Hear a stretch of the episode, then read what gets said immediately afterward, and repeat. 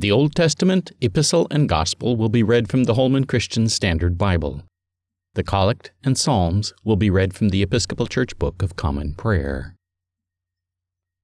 O God, who before the passion of your only begotten Son revealed his glory upon the holy mountain, grant to us that we, beholding by faith the light of his countenance, may be strengthened to bear our cross, and be changed into his likeness from glory to glory. Through Jesus Christ our Lord, who lives and reigns with you and the Holy Spirit, one God, for ever and ever. Amen.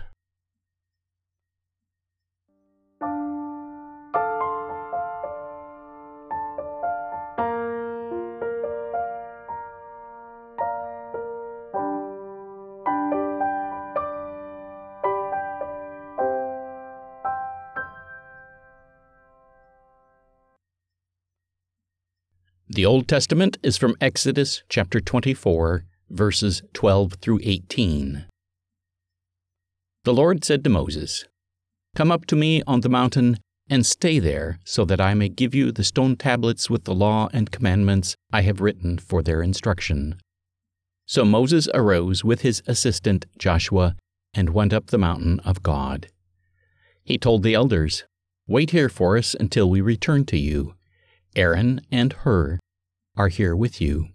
Whoever has a dispute should go to them. When Moses went up the mountain, the cloud covered it. The glory of the Lord settled on Mount Sinai, and the cloud covered it for six days. On the seventh day, he called to Moses from the cloud. The appearance of the Lord's glory to the Israelites was like a consuming fire on the mountain top. Moses entered the cloud as he went up the mountain, and he remained on the mountain forty days and forty nights. Hear what the Spirit is saying to God's people.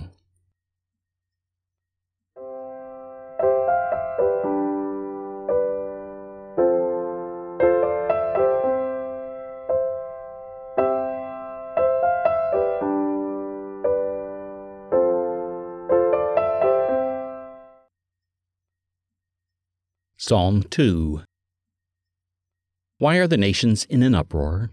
Why do the peoples mutter empty threats? Why do the kings of the earth rise up in revolt, and the princes plot together against the Lord and against his anointed? Let us break their yoke, they say. Let us cast off their bonds from us. He whose throne is in heaven is laughing. The Lord has them in derision. Then he speaks to them in his wrath, and his rage fills them with terror. I myself have set my king upon my holy hill of Zion. Let me announce the decree of the Lord. He said to me, You are my son, this day I have begotten you.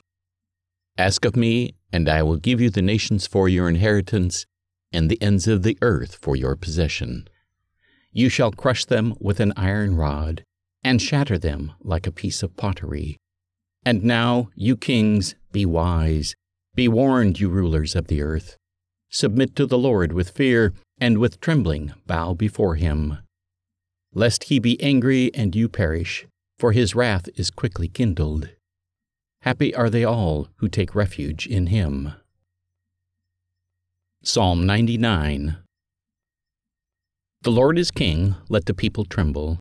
He is enthroned upon the cherubim, let the earth shake. The Lord is great in Zion he is high above all peoples. Let them confess his name, which is great and awesome. He is the Holy One. Almighty King, lover of justice, you have established equity. You have executed justice and righteousness in Jacob. Proclaim the greatness of the Lord our God and fall down before his footstool. He is the Holy One. Moses and Aaron among his priests, and Samuel among those who call upon his name. They called upon the Lord, and he answered them. He spoke to them out of the pillar of cloud. They kept his testimonies and the decree that he gave them. O Lord our God, you answered them indeed. You were a God who forgave them, yet punished them for their evil deeds.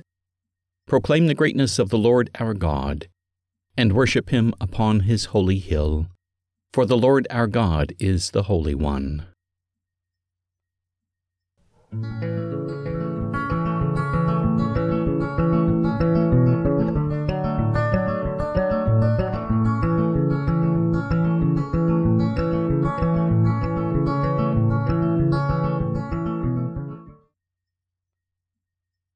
The epistle is from 2 Peter chapter 1 verses 16 through 21. For we did not follow cleverly contrived myths when we made known to you the power and coming of our Lord Jesus Christ. Instead, we were eyewitnesses of his majesty. For when he received honor and glory from God the Father, a voice came to him from the majestic glory This is my beloved Son, I take delight in him. And we heard this voice when it came from heaven while we were with him on the holy mountain. So we have the prophetic word strongly confirmed. You will do well to pay attention to it, as to a lamp shining in a dismal place, until the day dawns and the morning star rises in your hearts. First of all, you should know this no prophecy of Scripture comes from one's own interpretation, because no prophecy ever came by the will of man. Instead, men spoke from God as they were moved by the Holy Spirit. Hear what the Spirit is saying to God's people.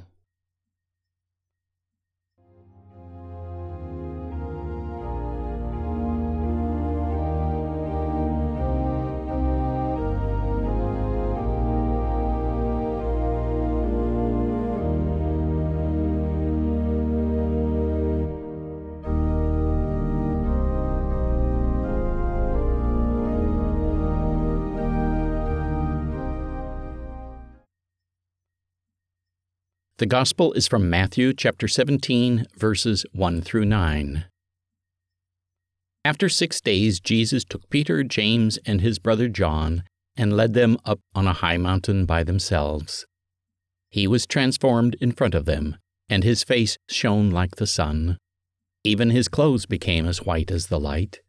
Suddenly, Moses and Elijah appeared to them, talking with him. Then Peter said to Jesus, Lord, it's good for us to be here. If you want, I will make three tabernacles here one for you, one for Moses, and one for Elijah. While he was still speaking, suddenly a bright cloud covered them, and a voice from the cloud said, This is my beloved Son. I take delight in him. Listen to him. When the disciples heard it, they fell face down and were terrified. Then Jesus came up, touched them, and said, Get up, don't be afraid. When they looked up, they saw no one except him, Jesus alone. As they were coming down from the mountain, Jesus commanded them, Don't tell anyone about the vision until the Son of Man is raised from the dead. The Gospel of the Lord.